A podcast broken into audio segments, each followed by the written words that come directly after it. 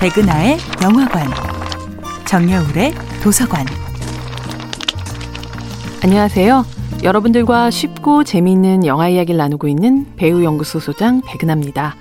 이번 주에 만나보고 있는 영화는 2010년도 영화 남극의 셰프입니다. 당연히 이들은 밥만 먹기 위해 남극에 간 것은 아닙니다.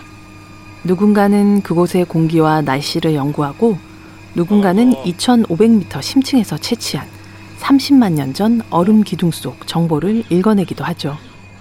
기상학자, 대기학자, 빙하학자처럼 남극에서의 연구가 필연적인 사람들과 달리 이들의 생존과 편의, 안전을 돕기 위해 함께하고 있는 다른 대원들에게 남극행은 인생의 사고와도 같습니다. 특히 셰프 니시무라는 평생 남극이라고는 상상도 못 해본 사람이었습니다. 해군 함대에서 요리를 담당하던 그는 남극 파견을 자원한 동료의 갑작스러운 오토바이 사고 때문에 졸지에 그 임무를 대신 맡게 되었는데요. 그러나 가족들은 가장의 남극행을 별로 대수롭지 않게 여깁니다.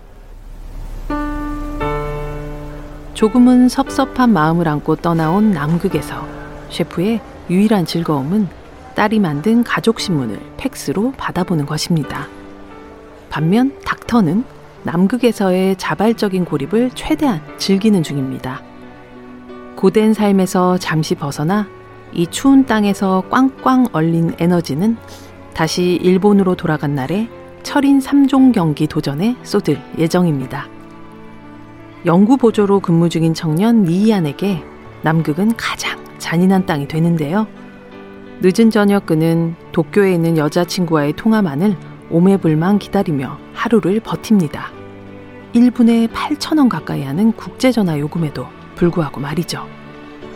하지만 뒤집어 놓은 모래시계에 모래가 줄어들듯 점점 여자친구의 말수도 줄어갑니다.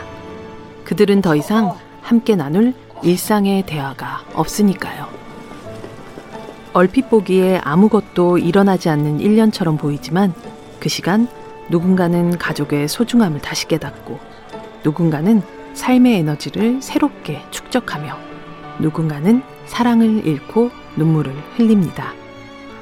어쩌면 30만 년 후 인류가 캐낼 얼음 기둥에는 따뜻한 밤 냄새와 함께 인생의 희노애락이 같이 담겨 있을지도 모르겠습니다.